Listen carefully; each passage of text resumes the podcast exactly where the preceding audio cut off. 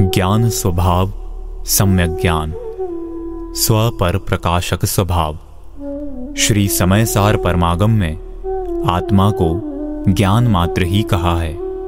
लोक में भी किसी एक ऐसी विशेषता की अपेक्षा किसी व्यक्ति को संबोधित करने की पद्धति है कि जो उसका संपूर्ण प्रतिनिधित्व कर सके। जैसे किसी व्यक्ति को न्यायाधीश के नाम से संबोधित करते हैं।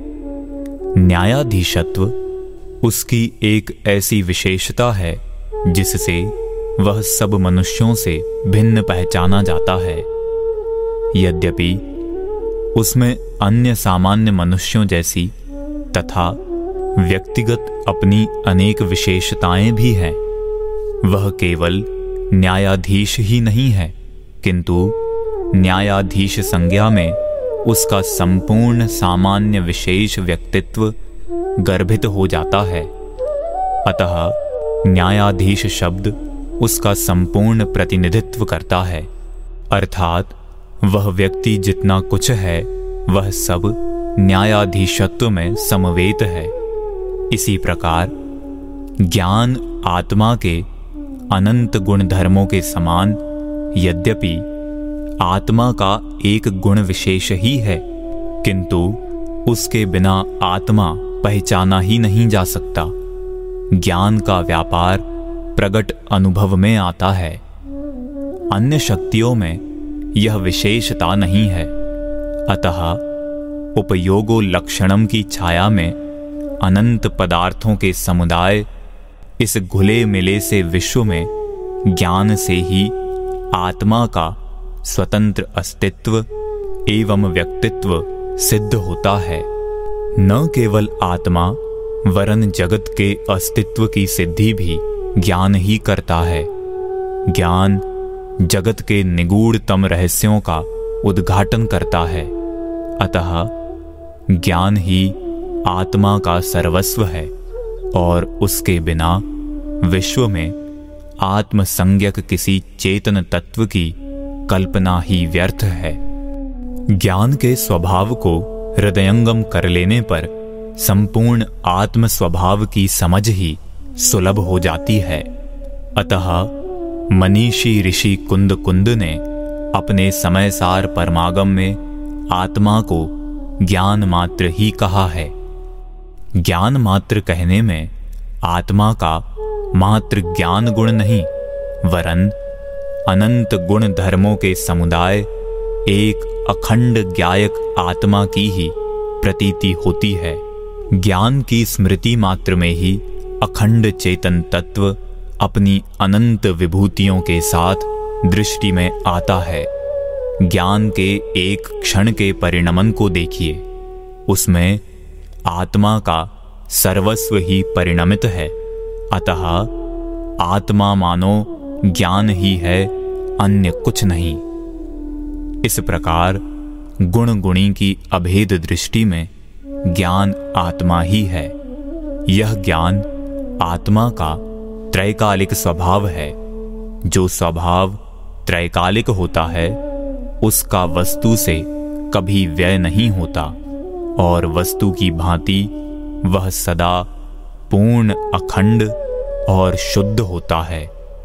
वस्तु उस स्वभाव की ही बनी होती है। अतः वह कभी उससे पृथक नहीं किया जा सकता। जैसे उष्णता अग्नि का स्वभाव है, उष्णता अग्नि का सर्वस्व ही है।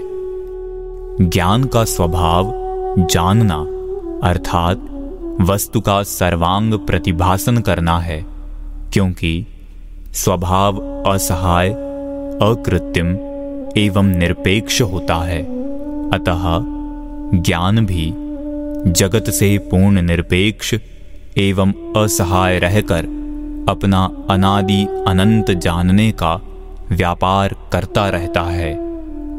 अपने जानने के कार्य के संपादन हेतु ज्ञान को जगत से कुछ भी आदान प्रदान नहीं करना पड़ता। दर्पण के समान ज्ञान की वस्तु को जानने की रीति यह है कि वह सदा एक रूप, अखंड स्वरूप को सुरक्षित रखकर गेय आकार अर्थात गेय जैसे आकार परिणत होता रहता है।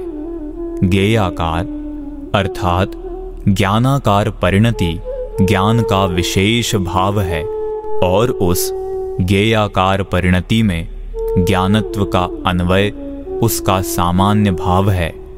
जैसे, दर्पण अपने स्वच्छ स्वभाव से वस्तुओं को अपने में प्रतिबिंबित करता है।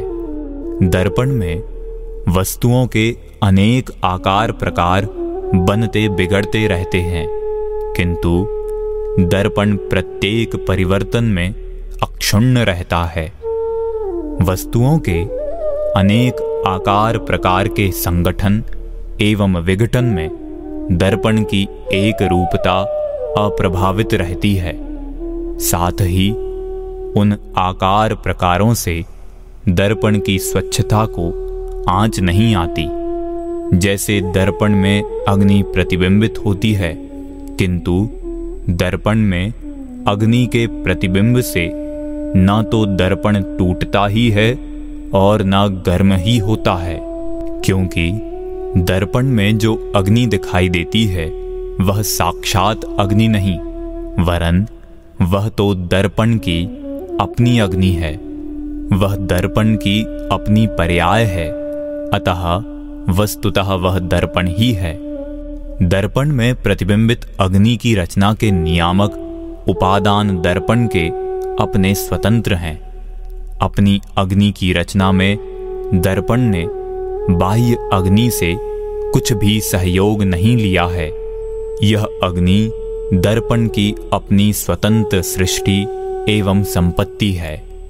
दर्पण की अग्नि का आकार बाह्य अग्नि तुल्य होते हुए भी बाह्य अग्नि इसमें रंच मात्र भी कारण नहीं है, तथा बाह्य अग्नि जल रही है, इसलिए दर्पण में अग्नि प्रतिबिंबित हो रही है, यह भी नितांत असत्य है।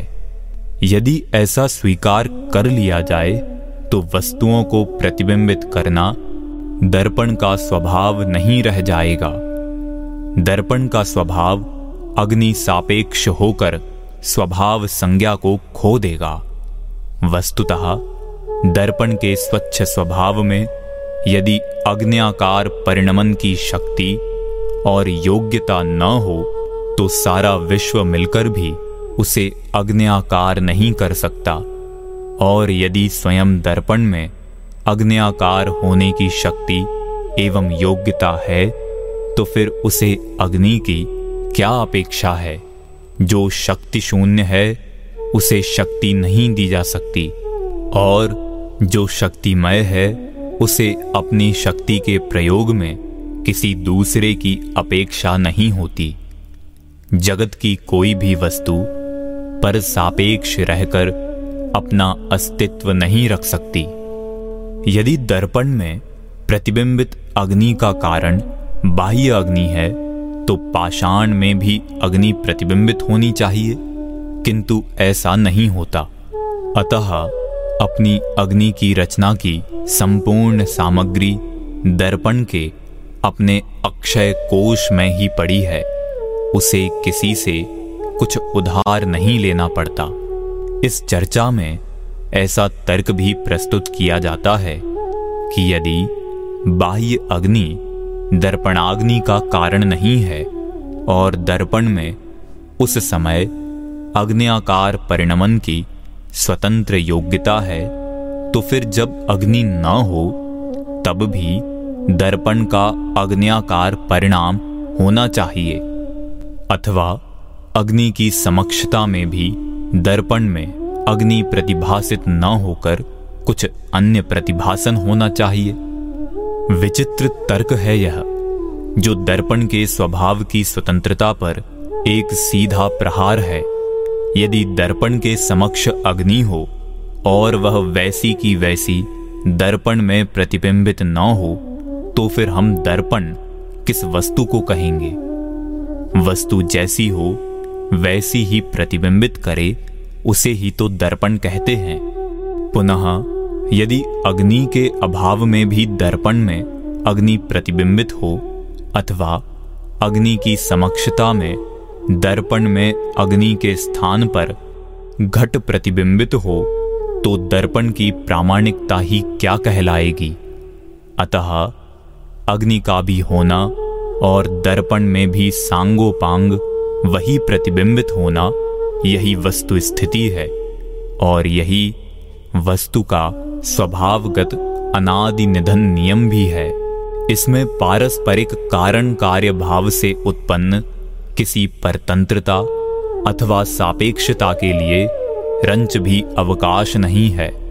इस प्रकार दर्पण और उसका अग्नियाकार अग्नि से सर्वथा पृथक तथा निर्लिप्त ही रह जाता है। दर्पण के समान ज्ञान भी गेय से अत्यंत निरपेक्ष रहकर अपने गेयाकार अर्थात ज्ञानाकार का उत्पाद व्यय करता है। ज्ञान में ज्ञेय या ज्ञेयाकार के इस अभाव को ज्ञान का अतत स्वभाव कहते हैं और अनेक ज्ञेयों के आकार परिणमित होकर भी प्रत्येक ज्ञेयाकार अर्थात ज्ञानाकार में ज्ञानत्व की धारावाहिकता कभी भंग नहीं होती। अर्थात ज्ञान के प्रत्येक ज्ञेयाकार अर्थात ज्ञानाकार में ज्ञान सामान्य का अन्वय अखंड तथा अपरिवर्तित है। ज्ञान के प्रत्येक गेयाकार में ज्ञान ही प्रतिध्वनित होता है। इसे आगम में ज्ञान का तत्स्वभाव कहा है। अपने में अनंत लोकालोक रूप, चित्र विचित्र गेयाकार, नियत समय में उत्पादन करने में ज्ञान अत्यंत स्वतंत्र है। इसमें उसे लोकालोक की कोई अपेक्षा नहीं है। न उसे लोक से कुछ लेना पड़ता है और न कुछ देना पड़ता है। ज्ञान में जो लोकालोक प्रतिबिंबित होता है, ज्ञान के उस गेय जैसे आकार की रचना, ज्ञान की उपादान सामग्री से होती है। लोकालोक रूप निमित्त की उसमें रंच भी कारणता नहीं है। अतः ज्ञान लोकालोक को जानता है, यह कथन व्यवहार ही है। वास्तव में, ज्ञान गेयोन्मुख न होकर स्वतंत्र रूप से अपने गेयाकारों को ही जानता है। जैसे, हम किसी अट्टालिका की कल्पना करते हैं। अट्टालिका तो पाषाण की बनी होती है, किंतु हमारी कल्पना की अट्टालिका तो हमारी कल्पना से बनी है, पाषाण से नहीं। इसी प्रकार, ज्ञान के गेयाकार सब ज्ञान की ही सृष्टि हैं, और वे गेय से अत्यंत भिन्न ही रहते हैं, तथा जगत में गेय हैं, इसलिए ज्ञान में प्रतिबिंबित होते हैं, यह तर्क ही भ्रम मूलक है, जो ज्ञान की अप्रतिहत शक्ति की अवहेलना करके ज्ञान के क्लैव्य की घोषणा करता है। गेय जैसा आकार ज्ञान में जानने का यह अर्थ तो कदापि नहीं हो सकता कि ज्ञान का वह कार्य गेय की कृपा से निष्पन्न हुआ है। यह तो ज्ञान की स्वच्छता तथा प्रामाणिकता का ही प्रतीक है। जगत में सदृश कार्य तो अनेक होते हैं, किंतु किसी की कृपा की उनमें कोई अपेक्षा नहीं होती। जैसे हमारे पड़ोसी के घर भात बनाया जाए और हमारे यहाँ भात बनाया जाए तो हमने पड़ोसी का अनुकरण करके अथवा पड़ोसी से कुछ लेकर तो अपना भात नहीं बनाया। हमारा भात स्वतंत्र रूप से अपने नियत समय में हमारी संपत्ति से बना है।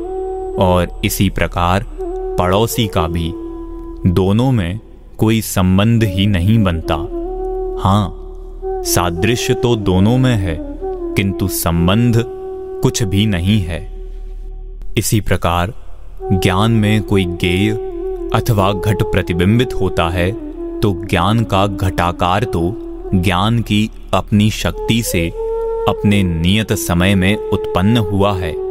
मिट्टी के घट के कारण नहीं, क्योंकि मिट्टी का घट तो पहले भी विद्यमान था, किंतु ज्ञान का घट पहले नहीं था। ज्ञान ने अपने क्रमबद्ध प्रवाह में अपना घट अब बनाया है, और इस घटाकार की रचना में ज्ञान ने मृणमय घट का अनुकरण नहीं किया है, वरन ज्ञान का घटाकार मृणमय घटाकार से नितांत पृथक ज्ञान का, अपने समय का स्वतंत्र निरपेक्ष उत्पादन है। ज्ञान में घटाकार की रचना, ज्ञान के अनादि अनंत प्रवाह क्रम में नियत क्षण में ही हुई है। इसके एक क्षण भी आगे पीछे की कल्पना एकांत मिथ्या है। ज्ञान के सामने घड़ा है। अतएव घट ही प्रतिबिंबित हुआ। यह बात तर्क और सिद्धांत की कसौटी पर भी सिद्ध नहीं होती।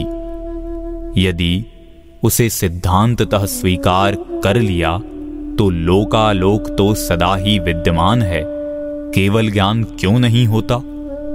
पुनः यदि पदार्थ ज्ञान का कारण हो तो फिर सीप के दर्शन से चांदी की भ्रांति क्यों हो जाती है? अथवा वस्तु के न होते हुए भी केश मशकादी का ज्ञान कैसे उत्पन्न हो जाता है?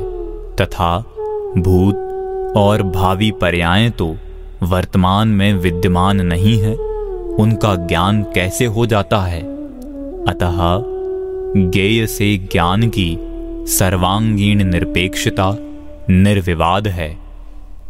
इस लोक में ज्ञान का ऐसा अद्भुत स्वभाव है और इस निरपेक्ष, निर्लिप्त, निरावरण ज्ञान स्वभाव की प्रतीति एवं अनुभूति भव विनाशिनी है। ज्ञानी जानता है कि जिस समय जो ज्ञेय मेरे ज्ञान में प्रतिबिंबित दीख पड़ता है, वह सब ज्ञान का ही आकार है, वह सब मैं ही हूँ। और वह प्रतिबिंब मेरा ही स्वभाव है। ज्ञान का वह आकार ज्ञेय से नितांत रीता है। उसमें ज्ञेय का एक अविभाग प्रतिच्छेद भी प्रविष्ट नहीं है, और वह आकार मेरे ज्ञान के नियत स्वकाल में मेरे ज्ञान से ही उत्पन्न हुआ है, और वही उत्पन्न होने योग्य भी है। अन्य परिणाम को उस समय मेरे ज्ञान के प्रवाह में उत्पन्न होने का अवकाश एवं अधिकार नहीं है। इसमें यह क्यों आया और अन्य क्यों नहीं, यह प्रश्न ही नहीं रहता। ज्ञान में प्रतिबिंबित गेयाकार के संबंध में जिसको क्यों यह विषम भाव उत्पन्न होता है, वह वस्तुतः ज्ञान के गेयाकार ज्ञान स्वभाव और आत्मा का ही अभाव चाहता है। ज्ञान स्वभाव की यह प्रतीति निर्भयता एवं निशंकता को जन्म देती है। ज्ञानी इस प्रतीति में सदा ही निश्चिंत है कि मेरी ज्ञान परिधि में जगत का प्रवेश ही निषिद्ध है। अतः अनेकाकार होकर भी ज्ञान निर्मल ही रहता है और वे अनेकाकार भी ज्ञान ही के विशेष होने के कारण ज्ञान ही हैं। ज्ञान के ये विशेष किसी व्यवस्था की वस्तु नहीं, किंतु सहज ही अपने नियत समय में ज्ञान सामान्य में से उत्पन्न होते रहते हैं। अतः ज्ञानी इन विशेषों का भी तिरोभाव करके त्रैकालिक ज्ञान सामान्य पर ही अपनी दृष्टि केंद्रित करता है और निरंतर शुद्ध ज्ञान, अर्थात शुद्धात्मा ही उसकी अनुभूति में अवतीर्ण होता है। इसके विपरीत अज्ञानी सदा ही ज्ञेयाकारों के ज्ञान में प्रवेश की भ्रांति से उद्वेलित रहता है। उसे ऐसा लगता है ये इंद्रियों के विषय मेरे भीतर ही चले आ रहे हैं। वस्तुतः तो इंद्रिय विषय ज्ञान में प्रतिबिंबित मात्र होते हैं। ज्ञान के प्रतिबिंब को अज्ञानी साक्षात गेय ही समझता है। अतः उसे सदा गेय मिश्र ज्ञान की अशुद्ध अनुभूति ही होती है। श्री समयसार परमागम की पंद्रहवीं गाथा की टीका में आचार्य श्री अमृत चंद्र इसका अत्यंत मार्मिक चित्रांकन करते हैं। अनेक प्रकार के गेय के आकारों के साथ मिश्र रूपता से उत्पन्न, सामान्य के तिरोभाव और विशेष के आविर्भाव से अनुभव में आने वाला, अर्थात विशेष भाव रूप भेद रूप अनेकाकार रूप ज्ञान वह अज्ञानी गेय लुब्ध जीवों के स्वाद में आता है। किंतु अन्य गेयाकार की संयोग रहितता से उत्पन्न, सामान्य के आविर्भाव और विशेष के तिरुभाव से अनुभव में आने वाला एकाकार अभेद रूप ज्ञान स्वाद में नहीं आता और परमार्थ से विचार किया जावे तो जो ज्ञान विशेष के आविर्भाव से अनुभव में आता है। वही ज्ञान सामान्य के आविर्भाव से अनुभव में आता है। अलुब्ध ज्ञानियों को तो जैसे सेंधव की डली अन्य द्रव्य के संयोग का व्यवच्छेद करके केवल सेंधव का ही अनुभव किए जाने पर सर्वतः एक क्षार रसत्व के कारण क्षार रूप से स्वाद में आती है, उसी प्रकार आत्मा भी पर द्रव्य के संयोग का व्यवच्छेद करके केवल आत्मा का अनुभव किया जाने पर सर्वतः एक विज्ञान घनता के कारण ज्ञान रूप से स्वाद में आता है। वस्तुतः ज्ञान सामान्य की विस्मृति कर देने पर ज्ञान के अनेकाकार की सृष्टि न बनकर गेय की सृष्टि बन जाती है और शाक तथा लवण के मिश्रण की भांति अज्ञानी को सदा ही यह देह मैं ही हूँ, यह ज्वर मुझे ही है, ऐसा मिश्र स्वाद आता है। किंतु ज्ञानी को तो सदा ही ज्ञान सामान्य की ही स्मृति है। मेरा ज्ञान, ज्वर तथा देहाकार परिणत होने पर भी मैं देह तथा ज्वर से भिन्न ज्ञान ही हूँ। ज्ञान को देह नहीं और ज्ञान को कभी ज्वर चढ़ता ही नहीं। अतः ज्ञान के ज्वराकार और देहाकार परिणाम भी ज्ञानी को दृष्टव्य नहीं।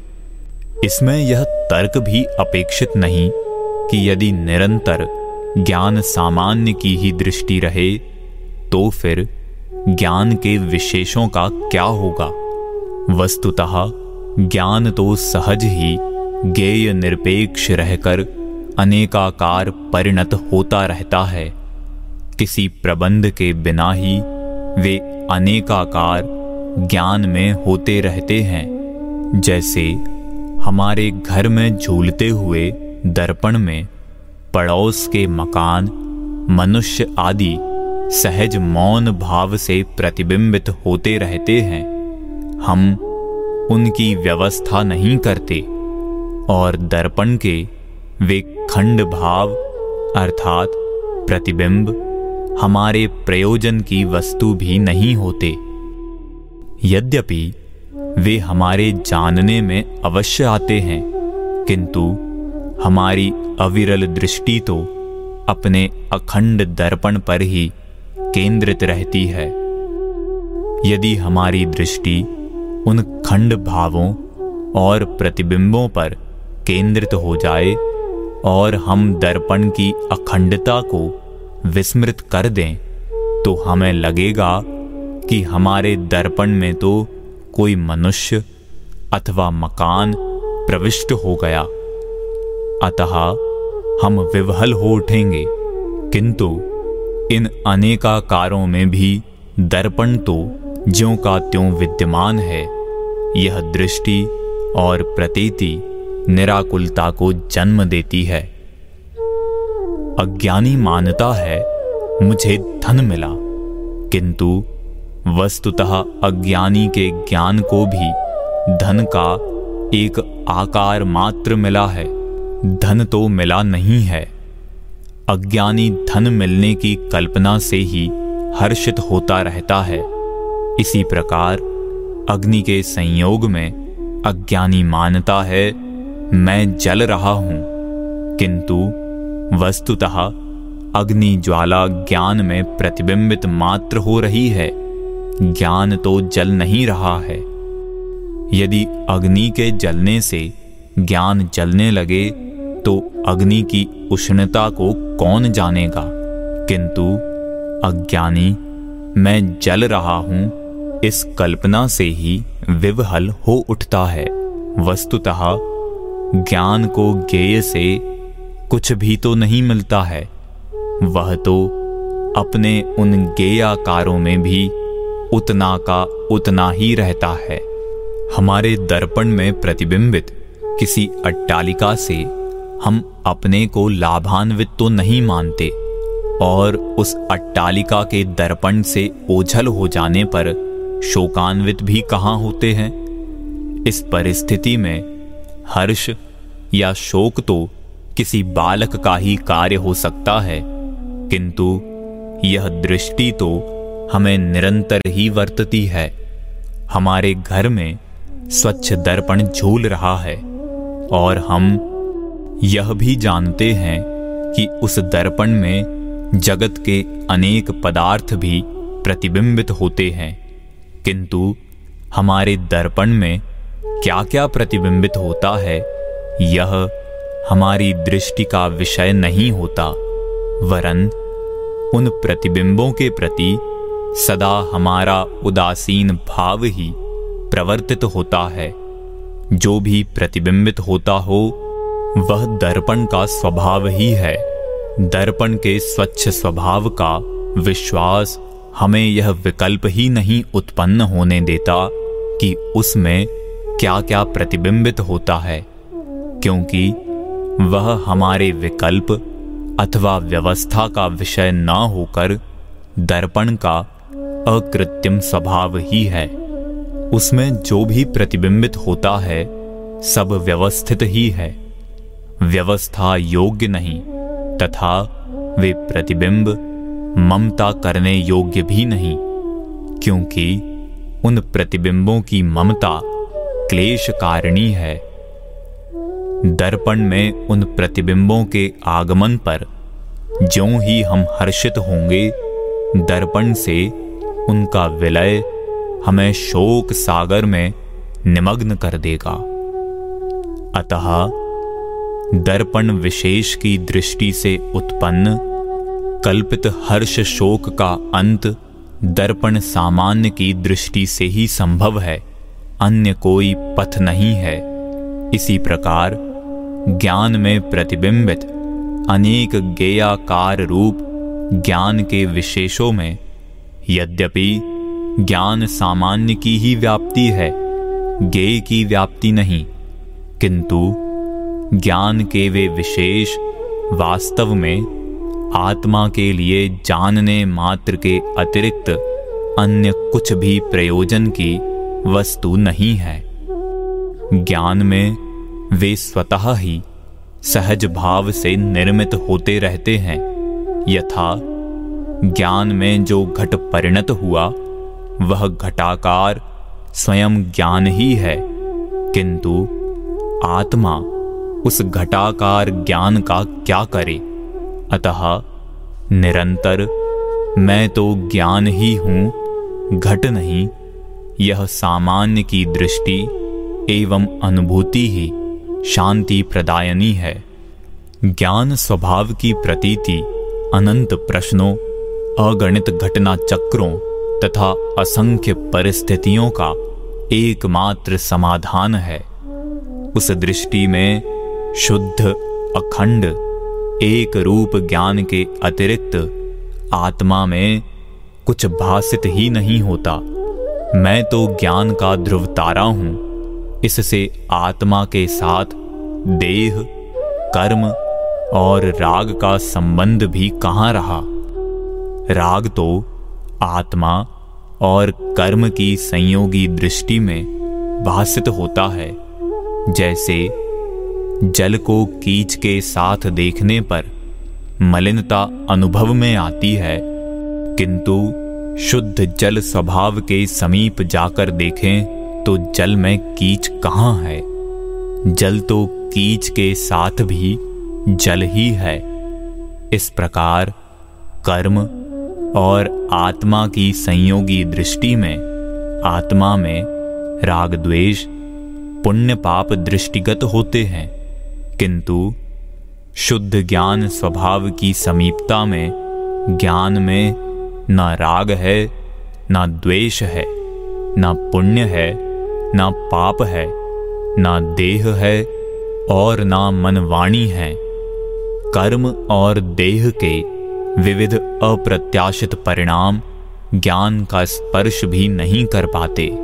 प्रलय काल के भयंकर प्लावन के बीच ज्ञान तो अनुभव करता है कि मेरे ज्ञान में प्रलय नहीं हुआ है। मैं तो प्रलय का भी ज्ञाता ही हूँ। प्रलय के द्रव्य ज्ञान में प्रतिबिंबित होते हैं, किंतु ज्ञान प्रलयाकार होने पर भी ज्ञान में प्रलय का प्रवेश नहीं होता। जैसे सागर को समर्पित पुष्पहार अथवा प्रहार सागर के वक्ष में चित्रित मात्र ही रह जाते हैं और सागर रोष अथवा तोष की विषम अनुभूतियों से शून्य एक रूप ही रहता है। इसी प्रकार विश्व का सर्वस्व ज्ञान में प्रतिबिंबित होने पर भी ज्ञानी उन संपूर्ण विशेषों का तिरुभाव करके मैं त्रिकाली ज्ञान ही हूँ, विश्व नहीं, इस शुद्ध ज्ञान का ही चिरंतन, सचेतन करता है। जगत की भयंकर प्रतिकूलताओं और सप्तम नरक की यातनाओं में भी ज्ञानी को शुद्ध ज्ञान का यह संचेतन अबाधित रहता है। जब ज्ञान को देह नहीं तब प्रतिकूलता का अस्तित्व ज्ञानी की दुनिया में ही कहाँ रहा? प्रतिकूलता और नरक की यातना का ज्ञान में प्रवेश ही नहीं है। तब प्रतिकूलता और यातना ज्ञान को कैसी? इस प्रकार ज्ञान के वज्र कपाटों का भेदन करके कोई ज्ञान स्वभाव में प्रविष्ट ही नहीं हो पाता।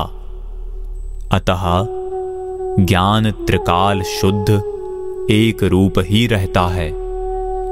इसी ज्ञान के शुद्ध एकत्व में प्रतिष्ठित होकर ज्ञानी शुद्ध अनुभूति के बल से निरंतर कर्मों का क्षय करता हुआ मुक्ति के पावन पथ पर बढ़ता चलता है और अंत में मुक्ति उसका वर्ण कर लेती है।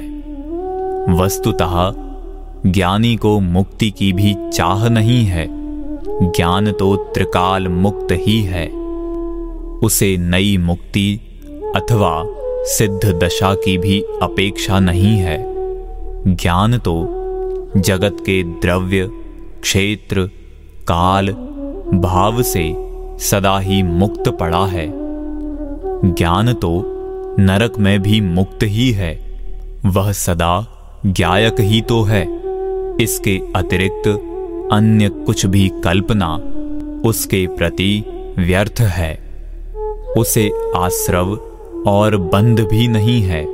फलतः संवर, निर्जरा और मोक्ष भी उसे नहीं है, क्योंकि जो पहले बंधा हो, उसी के तो छूटने का प्रसंग बन सकता है। जो कभी बंधा ही नहीं उसकी मुक्ति की वार्ता ही व्यर्थ है। लोक की हर परिस्थिति में मैं तो ज्ञान ही हूँ, यह दृष्टि तथा ज्ञान का यह शुद्ध संचेतन, भव के कपाटों का भेदन करके मुक्ति के पावन द्वार का उद्घाटन करता है। यही दृष्टि लोक मांगल्य की अधिष्ठात्री है, जिसमें पर्याय दृष्टि के संपूर्ण क्लेश का अंत हो जाता है। विषमतम परिस्थिति में भी आनंद के मुक्ता बिखेर कर भव प्रसूत चिर दरिद्रता का अंत करके शांति का कोश खोल देने वाली शुद्ध ज्ञान की यह प्रतीति एवं अनुभूति चिर जयवंत वर्ते चिर जयवंत वर्ते।